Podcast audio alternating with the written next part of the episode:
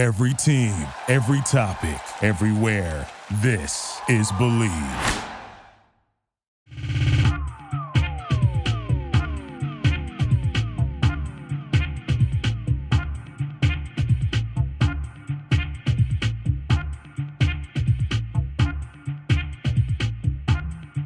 Hello, everybody. Welcome back to another edition of Bros Pod, Bill Rhoden on Sports. Busy week we've had so far, and we have a couple guests in the house, two people that you know of for sure. First, I gotta welcome the great, legendary Bill Rhoden to his own show. How you doing, Bill? I'm a guest on my own show. Hey, what's going on, Jamal? What's going on? Holding it down in New York City. Good to hear you. You're definitely in an undisclosed location. Good being here, fresh from a very long road trip. Good stuff. Which I'll tell you about later. But long and short, I drove from L.A. to saw the Rams beat Dallas, then drove to Kansas City and saw New England beat Kansas City. Right. Left a lot of broken hearts in Kansas City. Yeah. And then of course made my way up north. I was at Hampton University a couple of days ago. Uh-huh. Trying to, ask students why the hell they want to be in this business. And, I hear that. Been here with you and the great, well, I'll let you introduce the co-host. The what do you call it? Tri-host? I guess we got tri-hosts now. Trifecta. Okay, I'll let you do the honor. Triumphant. I like that even better. Oh, the triumvirate. Okay, all right. So, of course, the third co-host is the great Nabate Isles. Introduced him to you last week, formerly of Sirius XM NBA Radio, and he's our property now, and he's doing big things already for the program. Yep. Welcome once again, Nabate. Thank you. Hey, Nabate. Pleasure to join you, gentlemen. Absolute honor, yes indeed. Good stuff. So, Bill, these road trips, man, how do you do it? How do you do all that? You drive. Get behind the wheel. Listen, man. I was thinking about this. Some people like to hike the Appalachian Trail. Some people like to climb, mountains. Right. And some people like to take long road trips. And some people don't like to do anything. So my thing. You know what I'm saying? Nabate, I don't know what your thing is. What do you like to do, Jamal? What do I like to do? I like to watch basketball. I watch a lot of basketball, sports, but I do like... what do you do? You're going to do something. What I was going to do, I like to travel, but I don't mind, the flights and the planes. But I also, like you said, I don't really mind road trips. I like them, especially, with the fam. It's always cool, that's a good way to spend time with your family sometimes, and even by yourself. I like to. You could get your thoughts together. Mostly by yourself. Where'd you take your two kids? Two young people on a long road trip. That gets too long real quick. That's true. I haven't been on one now that I have two kids. That might be scary. Yeah, take that one. Yeah, maybe I'll wait on that. Maybe I'll wait a while on that. No, but I hear you. Sounds good. So a lot going on, as always, in the sports world, but probably the biggest news for sure was the great Frank Robinson passed on Thursday of this week, and we know what he meant to baseball, but just to American history, Black history in general. I know, Bill, you've covered a lot of what he did for baseball, and I just wanted to get your thoughts on again, he was, Frank Robinson was one of the great pillars. I think my first interaction with him, obviously, growing up, I always remember him with the Cincinnati Reds, and then when I was in Morgan and bought the Orioles, had those great Orioles teams. Of course, it was always Frank and Brooks Robinson, and when I got to Ebony, I was at Ebony in 1975, and that's the year he became the first Black manager, right? In Major League Baseball. And if he was a player manager, and I think his first game he had a home run. Right. And I met him you know, I speaking of driving, I had an interview with the L.A. Times, one of those kind of phony, bogus interviews with the L.A. Times when the stuff was, you think it's segregated now. Oh, God. And I drove out, and at the time, he was the manager, I believe, of the Los Angeles Angels. And, you know, I spoke to him then. And so over the years, we spoke about a lot of stuff. You know, Frank was just filled with a lot of information. You know, I mean, he was just really good. And you kind of had to know your stuff when you approached him. I mean, he wasn't, you know, he was one, if you didn't know what you were talking about, he let you know and everybody else know, you know. Right, right. You know, but you know, then obviously became a, you know, in the front office with Major League Baseball. So, you know, man, he was just really a great player, great executive. He was a pioneer. And, you know, it's just one of those pillars that you're just losing another great pillar. Did you guys have any interaction with him? I wish. Definitely. What really stood out to me about Mr. Robinson was just he was able to translate with the times. You know, he was still a manager in the mid-2000s with the Nats, and being able to translate and also what people have said that of the information that he provided them. You know, and also especially. You know, he was tough on fellow African-American players, younger players and everything. He was tough on them, yeah. You know, and they were wondering, why is that? But we all know why. That has to be the case, you know, like that means he loved and cared for brothers that were coming up behind him, you know. But to me, another thing, he was underrated. Too underrated as a player. I think his significance has more, you know, as a pioneer, that is significant. And I think that's more significant than what he did on the field. Mm-hmm. But what he did on the field is just amazing. That cat, like he was as aggressive as they come as a hitter. And being the only player to be the MVP in both leagues still has never been done. Yeah. We've had Cy Young winners in both leagues, but it's different to be an MVP as a player in both leagues. And he was just overly underrated as a player. Right. And to jump on that, I mean, just to go over what he accomplished in the game, besides being the first black manager. He was a 14-time All-Star, two-time World Series champion. You mentioned the two MVPs, one in the NL, one in the AL. Mm-hmm. He was a World Series MVP in 1966. He won the Triple Crown in 1966. He was the National League Rookie of the Year in 1956. He was a Gold Glove Award winner. And then he was a Manager of the Year in 1989. Okay, so I don't know what he didn't do. What didn't he do? Yeah, and that Orioles team in '89. How do you get underrated? Right. You know, to Nabate's point, how are you underrated with those kind of accomplishments? You know, and that may be, you know, when you read that again, Jamal. I mean, I think people need to hear that. I mean, that's incredible. Read his resume again. 14-time All-Star. Okay, All-Star. 14. All-Star could be by the fans or whatever, but two-time World Series champion. We all care about rings. Wow. MVP in both leagues, as Nabate said. World Series MVP, so he was clutch. And when it mattered, he played his best, 1966. Triple Crown that same year, 1966. National League Rookie of the Year, so he came in doing his thing.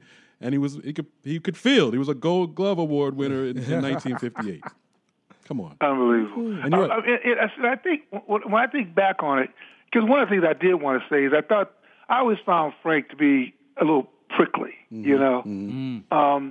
But what I also understood is that I think if you were him, you know, he never really did get, quote unquote, well, I was talking about that, quote unquote, his due. Right. You know? Mm-hmm. And trust me, if he had been a white player with those kind of, you know, they would name the Hall of Fame after him. Right. Mm-hmm. And, you know, what year is it that he broke into what year? Oh, 56, and Rookie of the Year in 1956. Right, right. So imagine, that's only really like, you know, what, 8 years or something after Jackie? Yes. So he was really 9 years, maybe second or maybe third. Maybe he was like the third wave of black players entering into professional sports, not just in the Major League Baseball, but remember, you know, pro football, pro basketball, you know, because you really didn't have a great presence then. So he was really that maybe second and a half wave of black players. I remember a guy named R.C. Owens. His nickname was Alley Oop. Alley Oop was sort of in that era, too. When did Elgin Baylor? Look at Elgin Baylor. There's a whole group of guys who start coming into professional sports right around the 57. Well, Oscar Robertson. Yeah, and speaking of that, Oscar 60. he played high school basketball with Bill Russell. Bill Russell. Oh, out west. In Oakland. Oakland. Played high school basketball with Bill Russell. I mean, are you serious? What kind of team is that? Yeah. And he probably was a better basketball player maybe than baseball, like Jackie. Right. The other Robinson. That is unbelievable. Yeah. And Elgin. Yeah. Just really great. Yeah, Elgin Baylor. But it's a very interesting era to study because, you know, Bill Russell, I think Kurt Flood was a little younger than him. Mm-hmm. But all those guys were right there. They call it a corridor. I forgot the highway there. But they all grew up in that corridor, up and down. CC Sabathia is sort of around there. But, I mean, just I don't want to lose. I don't want to underrate it. But, that, you know, he was, I think that probably like a lot of guys then, you know, a lot of black men, particularly then, that you were probably, you know, Wilma Rudolph was around that era. Mm-hmm. You know, her area was the 60 Olympics, you know, but that was really, I think that, you know, you have the Jackie era, you know, when it's just being a pioneer. But then you've got that era with Frank Robinson coming along, Bill Russell coming along, Oscar, where it went beyond just sort of being the pioneer, and these guys start changing the game, you know, making people change the rules of the game. Jim Brown as well came in. Yeah, Jim Brown was around that era. I mean, it's really a very fascinating era. If you look at that wave of black athletes coming into Major League Baseball, and that's, you know, Major League Baseball, basketball, you know, pro football. It was a very important area. And, you know, a lot of these young guys need to know, even if they didn't know Frank Robinson, they need to study that era just to know where they fit in. In other words, what era are we in now? If you look at the Michael Jordan era, you know, where now, you know, he helped, you know, commercialize the sport. Like it was okay for black folks to endorse products.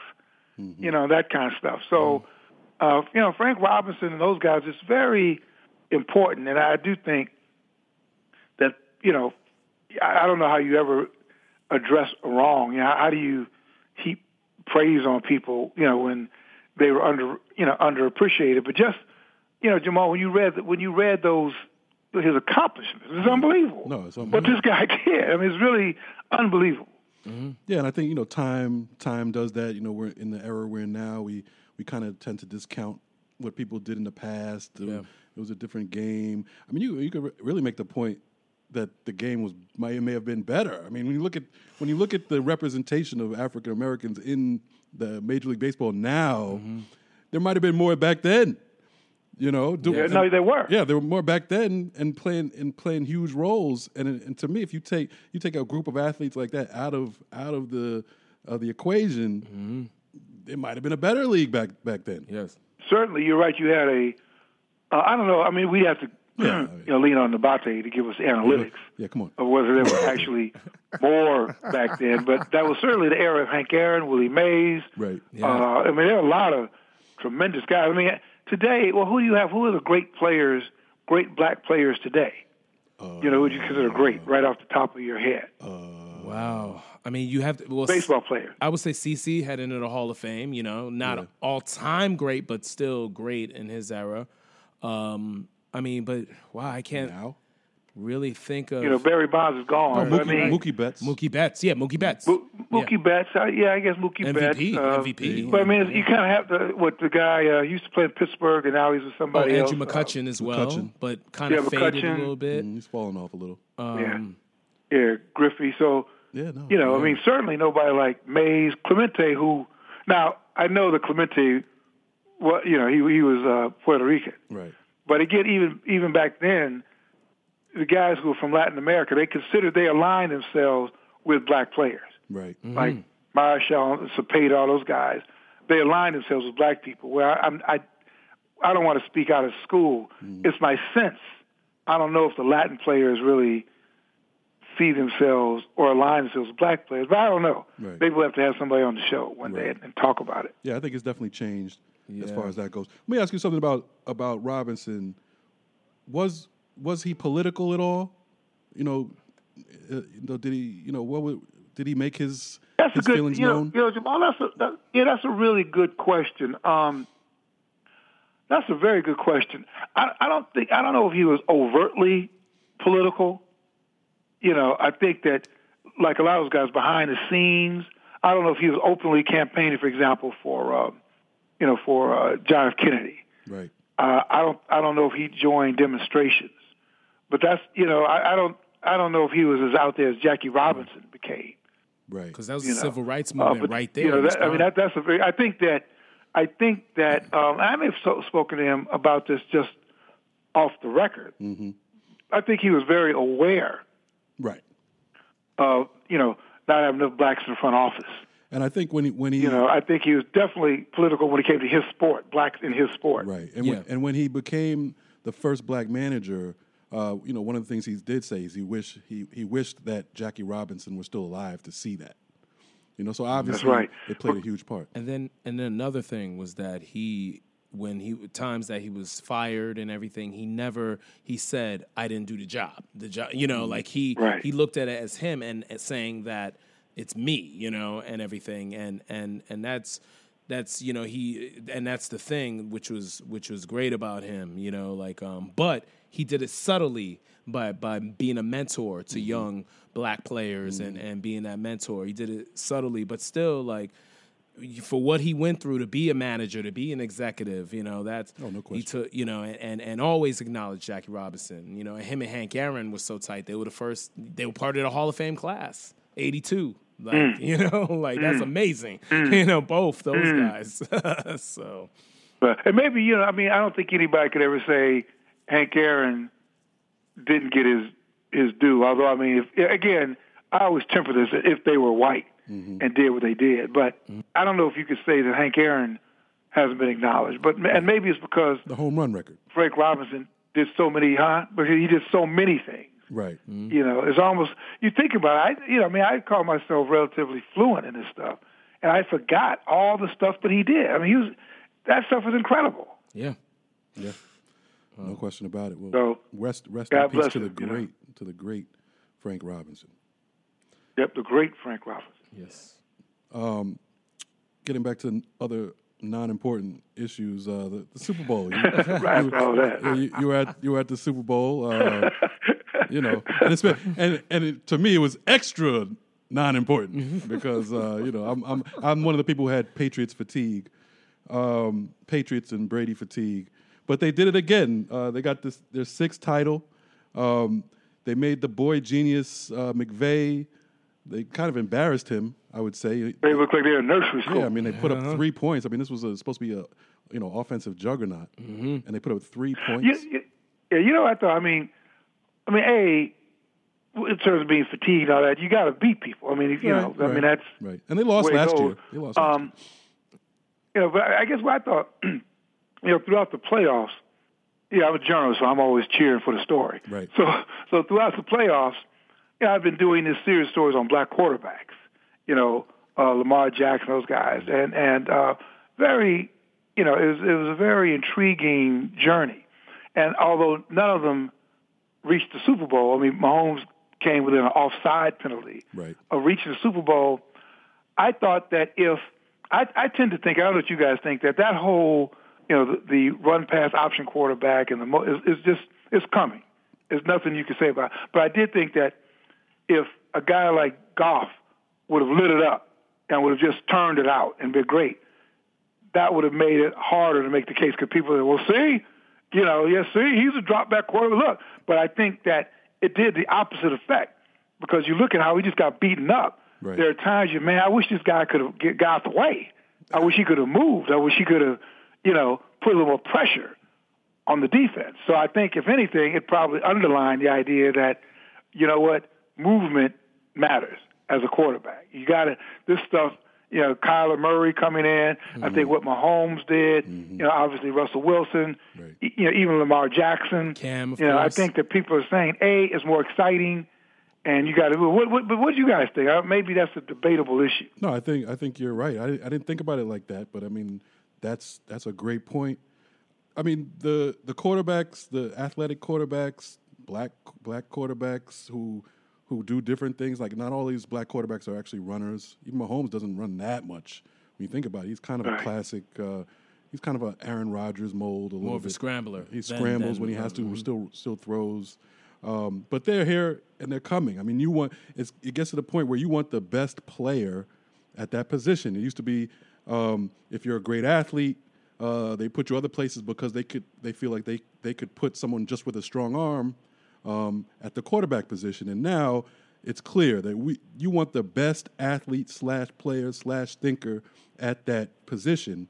And just so happens that's going to be a black player a lot of the times now in today's day and age. But and you can't deny that. And now you have white quarterbacks that are playing that way. That's true. You know, kind of, which is interesting. Like Mitchell Trubisky could run, and Andrew Rodgers, Luck, who I mentioned, and Andrew Luck too can move. You know, and he got more comfortable in moving more as the season went on. Of course, shoulder and everything like that, just making sure he didn't Darnold from the Jets can move. Darnold, yeah. You know, so, like you have it's at that point where you just have to have those skills. You have to be able to extend plays at the end of the day, but they can't do it, and I think this is something that Warren Moon pointed out. You know, that, yes, everybody's doing it like in the NBA. Yeah, I mean, everybody's doing a crossover, even in high school. Right. You know, what used to be considered like a black game, even white guys, not because it's flashy, because you just have to do it, but nobody could do it, really, like brothers. Right. Because that's our game. Right. You know, that's just, it's almost spiritual. I mean, you know, that's just kind of our game. Right. Yeah, I mean, it just is, you know. Yes. So, yeah, but you have to do it as a matter of survival. But and I think coaches realize, but I think in the press box, you know, there's this bias. And you know, there's still this resistance to that. Mm-hmm. You know, I mean, nobody calls Andrew Luck when he does it. They don't say, uh-oh, you know, is that sustainable? Right. You know, he's an athletic quarterback. I mean, he plays more like a black quarterback, you know. He does that, but nobody says that. Mm-hmm. And you know, when he does it, they don't really say that. You know, it's just, he can really move, but you know, but he stays in the pocket. So I don't know. Mm-hmm. I just think there's still a bias against that. But I think, like you guys said, I think that style, number one, is exciting. Right. If you would have had a guy like that in the Super Bowl, at the very least, it would be exciting. Mm-hmm. What we saw then was not exciting. And it gives you another option, right? And just to say, speaking of that, what I noticed in the Super Bowl was that this Rams offensive line that won the award as best offensive line, they were just totally manhandled by the Patriots front seven. And that's the thing. And Jared Goff could not make the adjustments in being able to move. And he has to work on that. Like, I'm not saying for him to be a running quarterback like we were talking about, but he's going to have to really learn how to kind of be able to move in the pocket, extend those plays, and everything, and that was the difference in that game, mm-hmm. you know, like to me. But let me ask you this, Nabate. You use the term running quarterback, and to me, whenever I hear that, I kind of cringe a little bit because you say somebody's a running quarterback. Well, you're a quarterback. True. You play the position. True. And you know what I'm saying, you play the position, and if you got to escape, then you're totally capable of doing that, and the defense knows it too. Mm-hmm. You know, I don't know. I think I know what you meant when you said running quarterback. But when you say running quarterback, I think you automatically mean black. I mean, people automatically see that, also that implies certain limitations. That if you're a running quarterback, you can't throw. Oh, no. What do you think about that? Yeah, you know, that's funny that you called me out on that. No, I definitely don't. Of course I don't see it. I wasn't calling you out, myself. No, but you know what? But terminologies, certain terminologies. No, mm-hmm. that's good that you like let me know about, you know, like and everything. But no, but definitely like that's the problem. Like when because like I said with Trubisky, I think he's a running quarterback, even though he's not, you know what I mean? Even though he's white, so it's deep. But no. But you're right. That terminology automatically is being reflected on the color of the skin for sure. And that goes back to your point, Bill, what you said before in terms of the press box and how it's interpreted by people in the media. And it's also, I think it's coaches within the game as well. So when you have a black quarterback who runs, it's automatically interpreted as he cannot read the defense, so he has to run. Right. That's why he has to run. Yeah, They go straight to the mental game and assume that he doesn't have the same mental capability because he's running. He's not sitting back there and going through the reads, which is not true anymore. So I think they're getting clobbered. Right. That's the thing, and they don't say that about an Andrew Luck. It's just assumed that he can make the reads. And it's assumed that they can do this. Right. And that when you have to run, like even Trubisky, right, he's capable of doing it when pressed, right, as opposed to you're like just picking any back there and I gotta go, don't tell me that, that kind of stuff. Right, and even Lamar Jackson, first of all, it doesn't make any sense. These guys, just like, I don't care if you're white, black, you've been playing football since you're like 7, 8 years old. You've been playing probably your position since at this point. From that age, how to read defenses, okay? This is all you know. You probably don't even go to class. You know football, okay? That's what you do. White or black. Right. I'm talking about white or black, right, okay? This is what you do. So I'm sure by the time you get through college, you get to the pros, you understand defenses and how to read defenses. So it's just a joke that people will put out there, like, oh, he has trouble reading the defense, or we have to cut the field, and the classic thing you always hear, they have to cut the field in half for him. He can only read one side at a time, No, how about maybe he can just run and pick up 40 yards? Right. How about that? Yeah. Right. And right.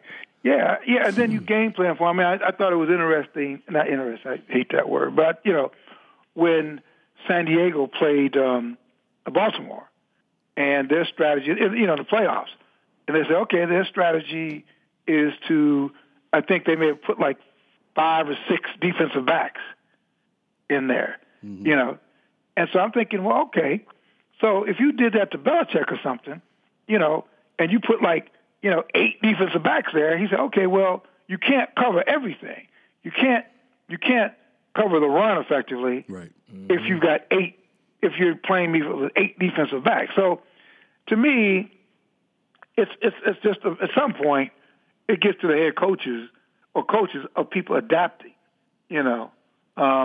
But anyway, I just think that this, like with Kyler Murray, these guys, I just think, man, this, no matter what they say, and you mentioned the press box, so I'm at the Super Bowl, man, and again, this is unique. And Jamal, you've been with me, and Nabate, we've all spent time in the press box and press areas, and the representation in the press box is such a far cry from the representation on the field. Yes. And this isn't to cast aspersions on the guys in the press, but yes, I've got good friends there. Right.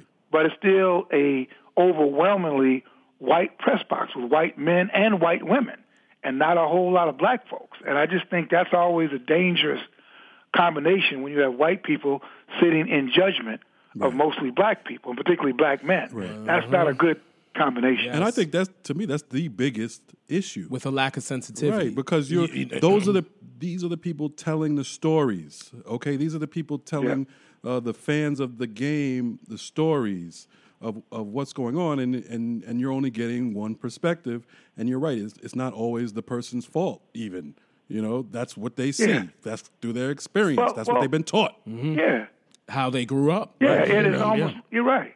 That's why, it's something I've thought about this for a year. I'm sports journalist programs, communications programs. They should have a cultural a class on African American culture, on African American history, understand. Well, better yet, have black people in the class. Or professors as professors. As black professors. You're just creating more jobs for them, Nabate. I know. That's a great idea. Let's have some more white professors teach you about black folks. Right. And then, oh God, Jesus, man. Yeah. Or you got to get up early in the morning to be just. I know we'll probably touch it later in the show, but I'm listening. And when you drive from L.A. to New York, you got lots of time to listen to a lot of stuff. But this whole latest thing with Kevin Durant, for example, and the underlying thing with Kevin, we could debate that. But the narrative that this guy, they're talking about how Kevin should be grateful for being in the NBA. How he's sensitive. And it's his job to sit there with all these mostly white guys and answer these damn insulting ass questions. And what they did was point out, well, look how LeBron handles it. Look at and they always do that. They'll say, well, you have one black guy who takes exceptions. Well, Kobe didn't. You know, look how they handled it. You know, and you know Durant is clearly very sensitive. You know, he thinks about this stuff, and he's like, man, why do I have to deal? He asked the guy, why do I have to talk to you? How, you know, who the hell are you? Right. You know, and then I'm listening to the pushback on Sports Talk, which is mostly white. You know, white management, white. You know, white. A couple, you know, and the guy said, well, the underlying thing is how grateful Kevin Durant should be. You know, like y'all can be grateful about not doing anything and being able to do all of y'all. You know, anyway, I do want to get off tangent. What do y'all think about that?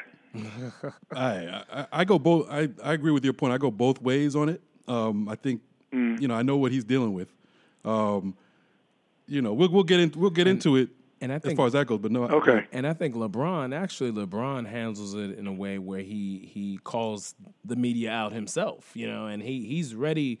Like, for example, the I Can't Breathe. I was in the locker room when he there was a scrum around him when he was wearing the I Can't Breathe shirt, and someone in the media asked him a couple, I think, was it one person? Yeah, that asked him, tell us the significance of that shirt.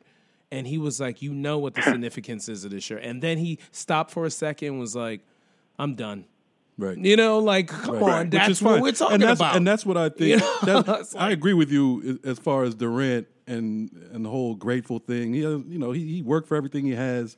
You know, I'm not for that. You know, but where did you agree? Where don't you agree? I do think he's a little sensitive with the media. I think there was he could just shut it down. I mean, in my opinion, he could have just said, listen, I'm not talking about this free agency until July 1st. I'm about to win his third championship. He could have taken the Russell Westbrook approach and just said, next question. You know, so that's just how I see it. But we got a special guest coming up in a few minutes. We're going to get more into this NBA talk and free agency and Kevin Durant's rant and all that. So we'll be back. Is that the great Sekou Smith? I think so. So we'll be back in a couple minutes. Today's podcast is brought to you by Audible.com. Get a free audiobook download and 30-day free trial at www.audibletrial.com/Bill Rhoden on sports. Over 180,000 titles to choose from for your iPhone, Android, Kindle, or MP3 player. Again, that's www.audibletrial.com. .com/Bill Rhoden on sports. Check it out. All right, we're back. We're about to talk NBA, all things NBA, and a lot has been going on for sure. And we bring another guest into the show, the great, great Sekou Smith, doing a lot of good stuff for NBA.com and NBA TV. How you doing, Sekou? I'm good, man. Thanks for the introduction. I appreciate that. Very honored to join you guys. Our pleasure. Yeah. Our pleasure to have you. Hey, Sekou, this is Bill at an undisclosed location. But before we were talking about KD, and I just wondered what your take is on the news conference, and at the end of the day, how is he right, how is he wrong, and almost as a media, how are we right, how are we wrong? Yeah, I mean that's a great question. It's the biggest burden on KD is the two-time reigning Finals MVP, one of the best players on planet Earth, is that what comes along with being a player of that magnitude is the media obligation and the responsibility to represent the Golden State Warriors and the NBA at large. I get that players have always had a mixed emotions about us being in locker rooms and how to deal with us and whether or not they have to befriend everybody or be prickly when we come in there and guard themselves. But you can't be naive in this age, not in this social media age if you're Kevin Durant, and think you're going to shift all the responsibility for the narrative surrounding you as a player on us. I don't think that's right. Now, him calling out Ethan Strauss in the press conference the way he did. You know, certainly his attitude about why should he have to talk to us, that's going to allow him to do his job better and all that stuff. Man, you know, you're creating a bigger problem than anything if you're Kevin Durant by addressing those things in that setting. I mean, if he had an issue with Ethan Strauss, why not catch him when he's in that locker room, as KD said, you know, kind of just hanging out and putting words in people's mouth? Why not walk up to him and engage him man-to-man, you know, and just tell him, hey, if you got something you want to write about me or say about me, you know, come to me first. Or don't, you know, or let him know in private to not, you know, operate the way he has. But to do it in that setting when you know it's going viral. I mean, if you're Kevin Durant, you sitting there with a microphone in your face and you go off the media, you got to know what the response will be, and it's going to be viral, and it's going to be electric. But what's your relationship with KD? And I guess I was telling Jamal Nabate, I've been driving across country, so of course I've had, you know, hours to digest all this stuff. And I guess, you know, I kind of come at it, you know, my whole thing, I'm always looking at this overwhelmingly white media, you know, and I keep telling myself, man, Rhoden, come on, man, it's 2019. But it keeps pissing me off, you know, when I'm in these press boxes and I just see just all these white reporters, many of whom are my friends, by the way. So it's not that, it's, you know. But I'm still thinking, like, the narrative, okay, well, KD, you should be grateful for just being there. And this goes with being in the media. And I'm wondering, well, A, grateful, really? I mean, we all should be grateful that we don't really have real jobs. And we get to, you know, do this stuff. And if there were no them, you know, Sekou, if there were, think about it. If there was no them, there'd be no us, right? I mean, I was a jazz critic for years. If it's, as a journalist, the best we can do is tell great stories about action we perceive. You know, if there's no action, there's no us. There'd be no TV shows to be on. There'd be no, without them, there's no us. And I think a lot of guys are egotistical enough. They think that, well, even if without them, there'd still be us. Without them, there's no us. You know, and people argue, well, without us, there's no them. It's bullshit. You know, so I guess my question to you is, A, what kind of relationship do you have to him? But what about this responsibility? I mean, you know, what about this responsibility that they supposedly have, you know, to us? Yeah, that's another very interesting question. And I have a very cordial relationship with KD. I don't, you know, I've been doing this long enough where I remember the days when you had to go to a locker room and work it every day. To build those relationships, to be able to go in there and talk to guys. And now, you know, and I'm not knocking the new age media, but there's a lot of members of the media now who didn't cut their teeth in the business, having to go in there and write things and deal with players and, you know, absorb the responses that they had about what they liked and didn't like about what you wrote, and build that back and forth that makes for great relationships, whether it's friendly or contentious or what have you. There's something about being there daily and that give and take and that understanding that, hey, I'm going to be here to write good stuff, bad stuff, and everything in between because that's my job. I think we've lost some of that in this new digital media. And I will say this, not only does Kevin Durant have his responsibility in terms of his media obligations, we have a responsibility on our side as the media to show up and do right by the people we cover. And that means we don't, you know, I never appreciated guys taking pot shots without walking in the locker rooms. I'm not going to say names, but I've been around a lot of columnists, big city columnists over the years, and certainly not you, Bill, but guys who would sit in the press box with us, and then at the end of a game, you don't see him in the locker room, then you read their column the next day, and you're like, man, the hell of a perspective to have for not having been down there afterwards to, you know, to be on the firing line in case somebody wanted to curse you out or, you know, they were crazy. So I do get where Kevin Durant is coming from also in that in this data-driven reporting that goes on now, this analytics-based reporting that we see going on and everybody trying to glean some kind of insight based off numbers only and not dealing with the person, I could see where Kevin Durant would have, you know, his back up a little bit. The one part where I will tell you that he's got a benefit that a lot of players never have, and I've been in a lot of these same locker rooms and press boxes where there are scarce you know, black faces, he's got two of the best that I know are around that team on a daily basis, in Monty Poole and Marcus Thompson. Two accomplished African-American journalists in that market who are as good as it gets. And if Katie had an issue, or if he had anything he needed to work out through the media, he could go to either one of those guys and avoid the spectacle that turned into that post-game press the other night.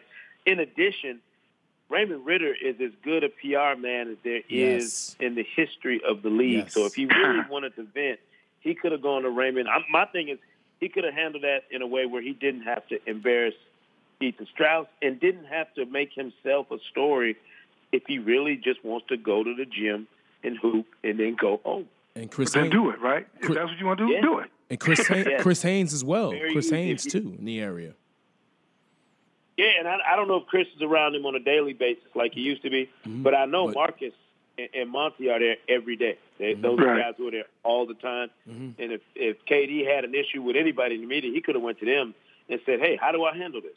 That's just a mature thing to do as a grown man, and say, hey, how do I handle this without it becoming something that doesn't need to? And that's all. That's my only gripe with KD is how he handled it. He's got every right to not like what somebody wrote, to disagree with somebody's opinion about him and about his situation. That's absolutely his right to take, to take umbrage with that. He should. And anybody that's being covered by us on a daily basis should, pipe up and let us know when they don't appreciate it. I'll tell you a funny, quick story. I covered Jamal Tinsley one year when he was playing with the Indiana Pacers. He came up to me on locker room cleanout day.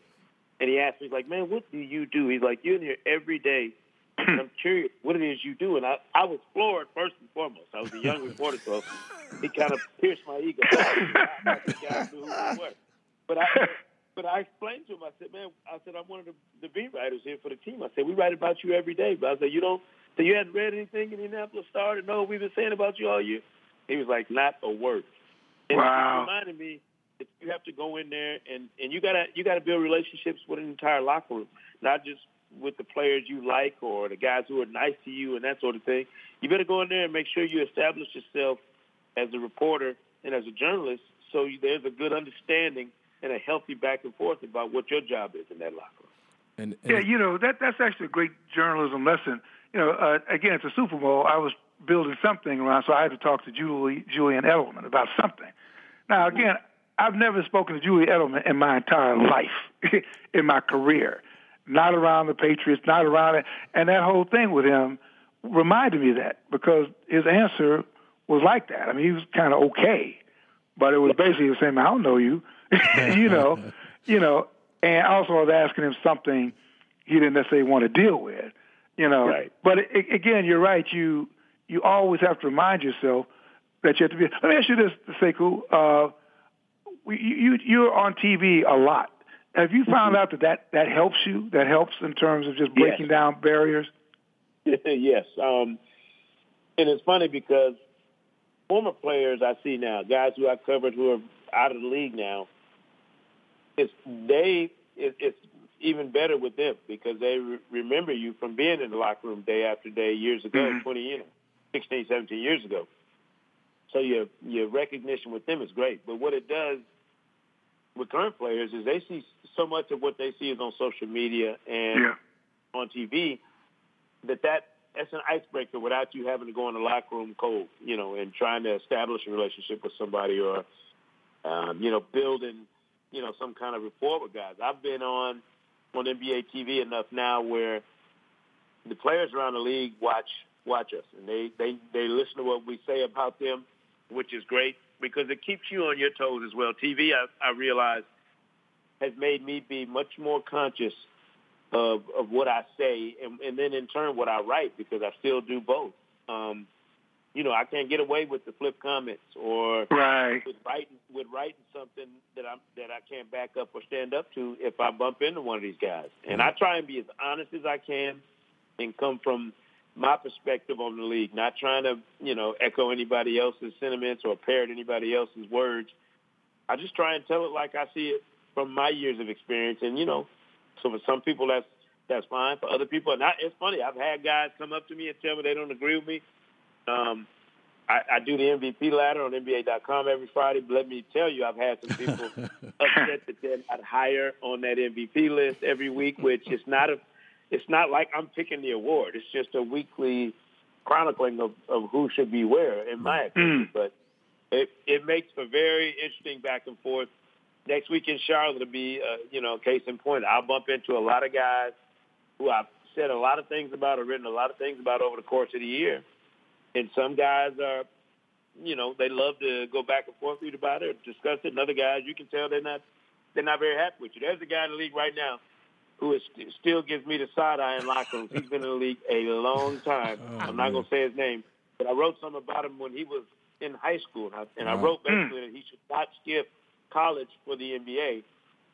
He and another young player, Monte Ellis, were both in that same class, and I wrote that neither one of them should skip college for the pros, and he's never let me forget it. He's never not given me that side eye when I see him in locker rooms or around the league, and I know what it's from. I talked to his agent about it. He does not appreciate me being critical of him when he was a senior in high school. I know who it is. He's been in the league for years. Wow. Well, yeah, you can guess who it is. But yeah. I mean, he's been in the league for years. He's still salty about it. Wow. We're here with Sekou Smith, NBA.com, NBA TV. I just wanted to. We talked about Durant. I just wanted to get to remember. There's a reason this all came about with Durant. It started kind of with the Knicks trade of Porzingis and clearing up cap space, and Durant all of a sudden disappearing for about 7 days, refusing to talk. That's kind of where this all came from. What's your take on that situation? Putting aside what Durant had to say the other day. Well, I think it's very interesting that Anthony Davis is a villain for doing exactly what Kristaps Porzingis did and then execute. He did get it. He asked for a trade and got it. But you don't hear anybody labeling him a villain for getting out of town the way he did before his contract was up. I think that's very interesting. I've had this conversation and debate the last few days with a lot of people. I agree with LeBron James in that why should a player who's getting out of his deal early or trying to force his way to a different situation be vilified when nobody says a word about the Memphis Grizzlies putting two of their franchise players on the trade block as if that's anything other than smart business for a franchise that's getting ready to start over.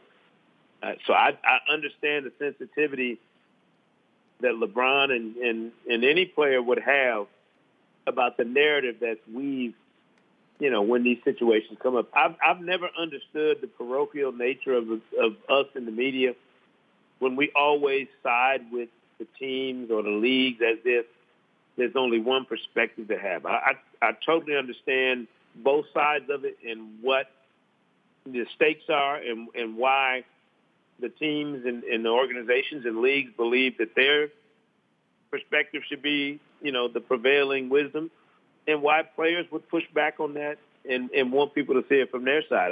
Our job is to present the facts in certain situations. There are other times, like in my case, where I'm asked my opinion about it. And right. So I have to be able to convey the difference. When I'm asked about my opinion or when I'm reporting on just the news, it's two different things, two very, very different things coming from the same source.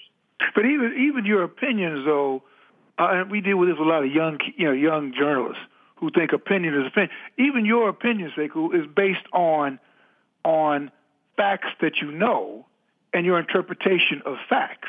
And then you make it, you report it out, and then you say, okay, I'll have an opinion, but it's not just kind of drawing something out the air. It's based on some things that you know, some things you're reporting. Then at that point, you could be like, you're like Solomon, and then kind of based on everything you've known and heard, then you kind of say, okay, and this is what I think about it. Yeah. But it's not just kind of making the shit up, or just saying, I think this. Well, I think this. It was based on, it's based on years of experience. Right. John Schumann, who works for me at NBA.com, and we do a podcast together twice a week.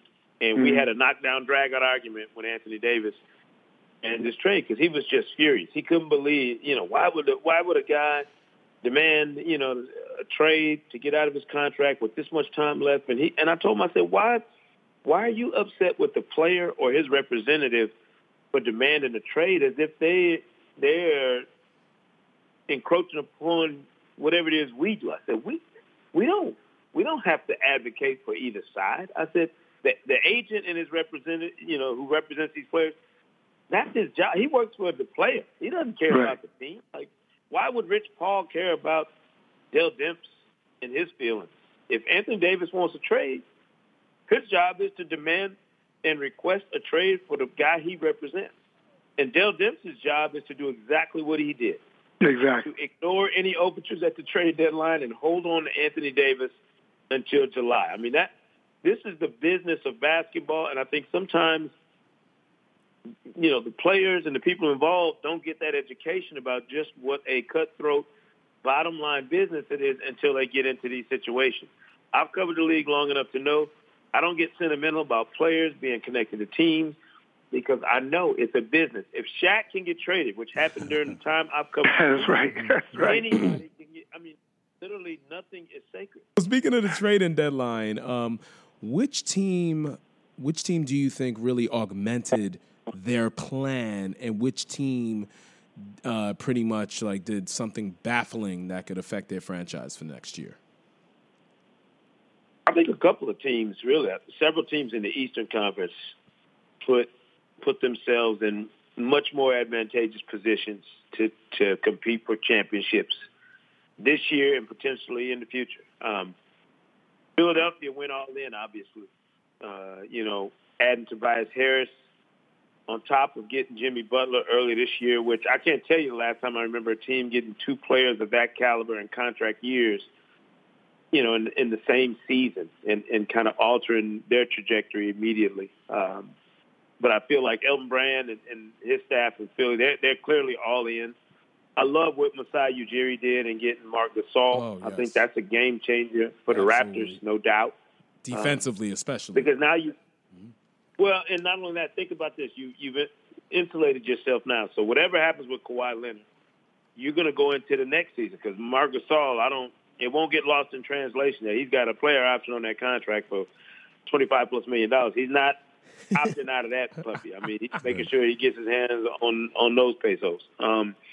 So you got that as an insurance, for the Raptors, depending on how Kawhi's summer and free agent process goes. And then, Niko Mirotic going to Milwaukee, which has been an absolute stunner to see the Bucks alter their DNA the way they have since Mike Budenholzer showed up, changes the game for them as well. I feel like all three of those teams have put themselves in a much different position now to challenge the Boston Celtics for that spot in the Eastern Conference Finals that Boston has held on to the last couple of years. Now, with no LeBron in the way, which LeBron talked about the other night, he's right.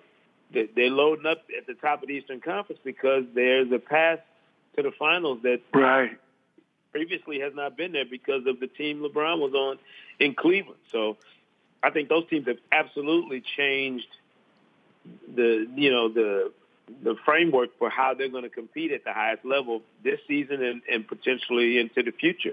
As far as a team that went backwards or did something that didn't make sense to me, there are a lot of teams that do that at the trade deadline, but it's usually calculated. It's usually, even if it's misguided, it's usually them trying to do something to pave the way for an opportunity later. And so anybody that's dumping contracts or changing things around, they're doing it with the summer in mind, and who I think really did a great job of it but didn't improve their situation for right away is the Los Angeles Clippers. Jerry West and those guys out there are clearly playing chess for free agency while everybody else is playing checkers for right now. And we'll see if it pays off in their recruitment of some of these big names in the summer, but they've clearly put themselves in a position much the way the Knicks did.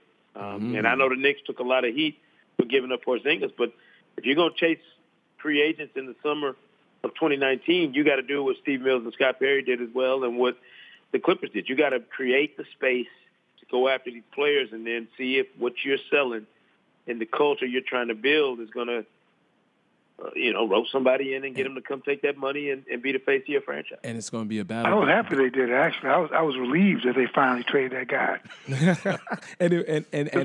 Yeah, I mean, Porzingis clearly didn't want to be in New York. He made that clear. And he said, well, cool. You don't like us, we don't like you. Yeah.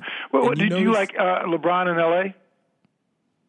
I do, I'll admit, I'm an L.A. guy. I was 12 years old, and my dad drove us from my hometown of Grand Rapids, Michigan, to L.A. for the Summer Olympics and hang with all my relatives out there. And it was love at first sight as for a 12-year-old. In the breakdancing era, and I had my cousins that lived out there who had bandanas and jerry curls. They were showing me how to breakdance all summer. I was hooked. I was ready to move. I told my parents, let's stay out here forever. I get why LA is the allure that it is for everybody. I mean, that many millions of people couldn't be wrong, right? Right. No, I love LA. You kidding me? I mean, I think New York is the greatest city on earth. But I like L.A. a lot. And L.A. is going to be a soap opera this summer between the Clippers and Lakers now. Oh, no question. Mm-hmm. You've got both the two biggest markets in the league flush with cap space.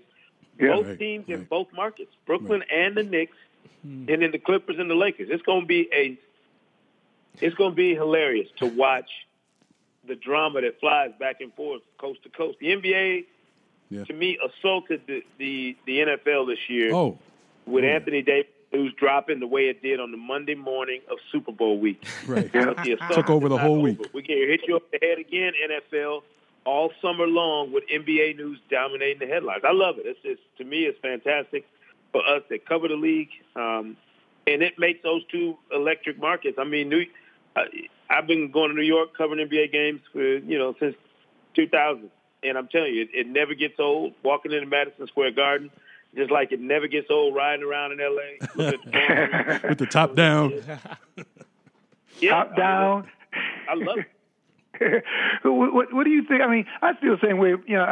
I always think, although New York has been so down for so long, but, the NBA is never better than it is when New York is really great. I mean, I think it's clearly it can survive and it's done well without it. But you never know when it gets into that higher gear. When it really pops, it's great. So, what do you think is going to happen? I mean, clearly we're just debating. What do you think, Anthony Davis, when the smoke is cleared, what do you think the league is going to look like in terms of major players relocating? Right. It's hard to tell because I think the real linchpin to this whole summer is the guy we started out talking about. I think Kevin Durant is the guy who's going to shift the balance of power in the league if he decides to leave, if he decides to go elsewhere and wrap up his time with the Warriors after just three seasons. Wow. I mean, then the whole league shifts. I mean, if he goes to New York and somebody else joins him there, be it Kyrie or whoever, then you're talking about a real shift in the balance of power that, no offense to Anthony Davis, he can go join LeBron or whoever he wants to out west. The East will be so strong when you think about Milwaukee, Philadelphia, Boston, Toronto, depending on what happens there. And then you have New York with a couple of stars. Then you'd have the top of the Western Conference with Houston and the Warriors and the Lakers and whoever the Clippers were able to get their hands on.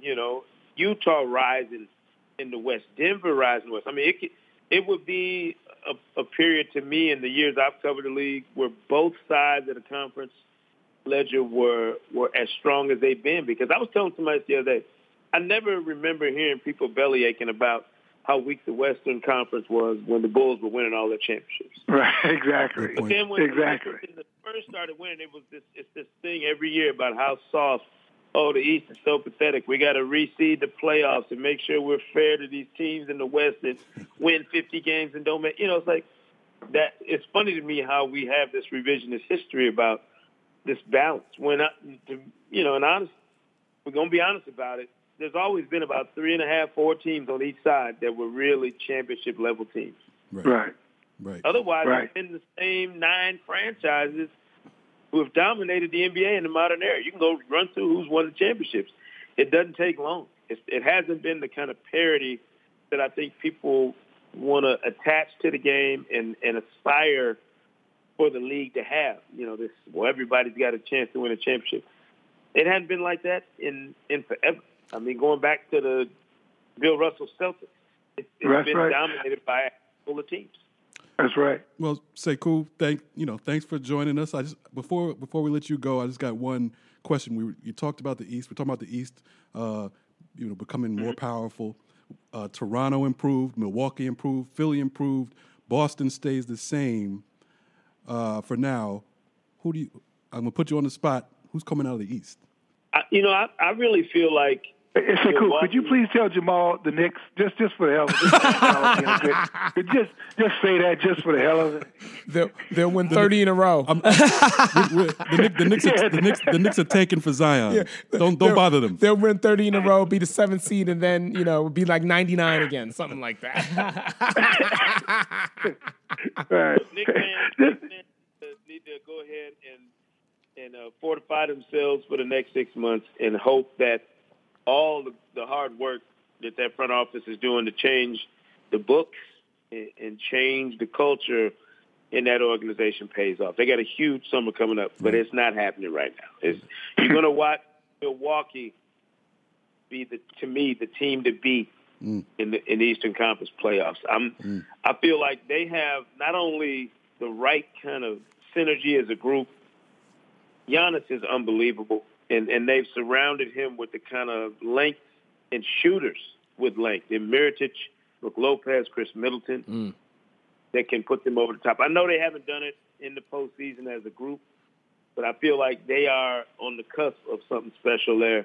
It'll be interesting to see what kind of reaction we get to if they do this in that market, because it will kind of shut the door on a lot of this talk about mid-major markets not being – able to compete, their stars leaving. I mean, it could go a long way for the league, at least, in terms of shutting up that narrative. And I think with no LeBron in the way, I tend to go with the best, most dynamic player. And I think Giannis, followed by Joel Embiid, are the two most dynamic forces in the Eastern Conference. No offense to Kyrie Irving and all these other guys who are all-stars and great players. But I'm going with the guy who I think is the very best and most dynamic, and I think that puts Milwaukee in the pole position and Philadelphia right behind him. All right. Well, I appreciate once again, Sekou Smith, NBA.com, NBA TV. Thanks again for joining us and, providing us with your insight. Appreciate it. Appreciate that, gentlemen. Hey, Sekou, thanks so much. That was great. Yes, sir. Yeah, you've always been kind of my shining light in this business. I appreciate you so much. Oh, man, well, keep it going, my brother. Yes, sir. Thank you. See you All-Star. Right. See you at All-Star. Definitely. All right. So that was a great NBA discussion. We're about ready to get up out of here for this week. It was, great discussion. Pro football, NBA, Frank Robinson, of course. But before we get out of here, we all have some final thoughts and basically what annoyed us this week. So... Nabate, what's on your mind? The fact that Julian Edelman has been talked about as a possible Hall of Famer. Now, this is what really gets to me. Don't get me wrong. Julian Edelman has been a clutch performer in the playoffs. There's no question about it. But also, too, he's a product of the system. There's no question. He was undrafted. Obviously, there are teams that didn't feel that he was going to have to be drafted in the 7 rounds. And I give him a lot of respect for him being able to cultivate a great the word great is, that's a word that, I got to watch what I say, but to cultivate a good career from the standpoint of where he came from. But that's the Patriots way. Wes Welker was able to have a good career in that system. Danny Amendola had moments in that system with the Patriots. And then you look at Deion Branch, Troy Brown. Those guys aren't Hall of Famers, but why didn't anyone say that Troy Brown is a Hall of Famer? Because Troy Brown was a big part of those 3 championships earlier in Tom Brady's run, and he was someone that played both sides of the field. And also you look at Julian Edelman, it's not like that he's been a top 20 receiver right now in the NFL or ever been a top 20 receiver in the NFL. So if you're going to, and never made a Pro Bowl. So if you're going to be considering him to be a Hall of Famer, then consider all the other receivers that, you know, Isaac Bruce isn't in the Hall of Fame yet. Right. Compared to, you know, I can just I'll definitely take him. I could go down the list of people, even Chad Johnson. Mm-hmm. You know, so I could go down the list. So it just upsets me. We need white people in the Hall of Fame. We need white receivers in the Hall of Fame. And then it was so funny. Someone mentioned, like I was on a chat thing, mentioned Len Swann. I'm like, Len Swann revolutionized the game from all those errant passes that that Terry Bradshaw was throwing, you know, him and John Stallworth. So it's like, and also in those days, the passing game wasn't as prolific as it is now. But Edelman's numbers or his skill set doesn't match the receivers that are out there right now. So I'm just saying, you know, please chill it. You know, chill out with the Hall of Fame talk when it comes to Julian Edelman. Please, everybody, respect to him being clutch, him being a product of the system, him excelling in that system. But please, if you're going to put him in a Hall of Fame, put Troy Brown, Deion Branch in there, even Wes Welker. Put them in there. Mm. All right, I got you. My final thought has to do with the Super Bowl, the NFL, and Colin Kaepernick. You know, I went to Ebenezer Baptist Church for the first time during the Super Bowl, and it was a very powerful experience. We went to Dr. King's house, and just you could almost feel the echoes and the spirits and all that. And I went there with Roger Goodell, you know, the commissioner of the NFL, and Arthur Blank, the owner of the Falcons. And, of course, everybody, we heard the last 5 minutes of Dr. King's speech about the drum major instinct, where he talked about, you know, at my funeral, don't tell everybody I won a Nobel Peace Prize. Don't tell them. Just tell them I wanted to help people. And so, of course, everybody loved it. And afterwards, everybody was the commissioner and Arthur told me, yeah, Dr. King. And afterwards, and Paul Tagliabue was there too, the former commissioner. Afterwards, I said, you know that given Dr. King's history, which you guys embraced, he was more revolutionary than people thought. He would have loved the fact, and he supported, although he was killed in April, he supported the idea of an Olympic boycott. And you know that if he were alive today and saw an NFL that was like almost 70% of black players, and an NBA that was 80%, knowing how he uses leverage, he would use that leverage. And he would have appreciated a guy like Colin Kaepernick, who actually engaged in a nonviolent protest. And so my question is, and you know that if he were alive today, he probably would have embraced Kaepernick. So how do you embrace saying that you love everything Dr. King stood for with basically punishing a guy like Kaepernick who knelt? Mm. And there was no great answer to that. So if there's any final thought I've got is the NFL still has a major issue. Kaepernick's spirit hung over the Super Bowl, and to me, it's still, like racism, is an unresolved American problem. So that's my final thought. All right. Well, speaking of still being an issue and racism, my original final thought was going to be Kevin Durant, but we've talked about that enough. But what about Virginia and Virginia politics? I mean, the governor, turns out he has pictures of himself in blackface on his medical school yearbook. He should definitely step down over that. He hasn't yet, by the way. Then it turns out the brother who's supposed to take his place as governor, he has his own sexual assault allegations. So, you know, that's going to be a problem. He probably won't be able to, he's not going to be the person that's going to be asked to take over the governorship position. So, of course, we're going to go to the third string person, you know, that should be fine, right? They should be able to find somebody to take over as the governor. No problem, right? The third guy got to be clean, right? So it turns out, guess what? He also has pictures in his yearbook in blackface. What? I mean, Virginia must be really racist, and obviously it's not just Virginia; it's the South in general and the country as a whole. I mean, it just shows you how deeply embedded racism is. I mean, it was a thing in Virginia and all these other states for guys to run around in blackface and just blatantly put it on their yearbook pages and everything. Yeah, so that's what annoyed me. And it still annoys me, and it's probably going to annoy me for the rest of the year, or at least the rest of my time on this earth. This blackface thing is just ridiculous, okay? So to the future generations, to the young kids, do not dress up in blackface, okay? Leave the shoe polish at home. Exactly. Leave it at home. All right, guys. I think that does it for today. For the week, we'll be back next week, of course, with another episode of Bill Rhoden on Sports, Bros Pod. Thank you, Bill, once again for joining your own show. Yep. My pleasure. Love to be a guest on my own show. Good stuff. Nabate. Thank you. Pleasure. And we'll catch up with you guys next week. All-Star Weekend. We'll be at All-Star Weekend, and we'll try to, bring home some content for you guys. Enjoy the parties. All right. Oh, you know it. All right, guys. We'll see everybody next week. Take care.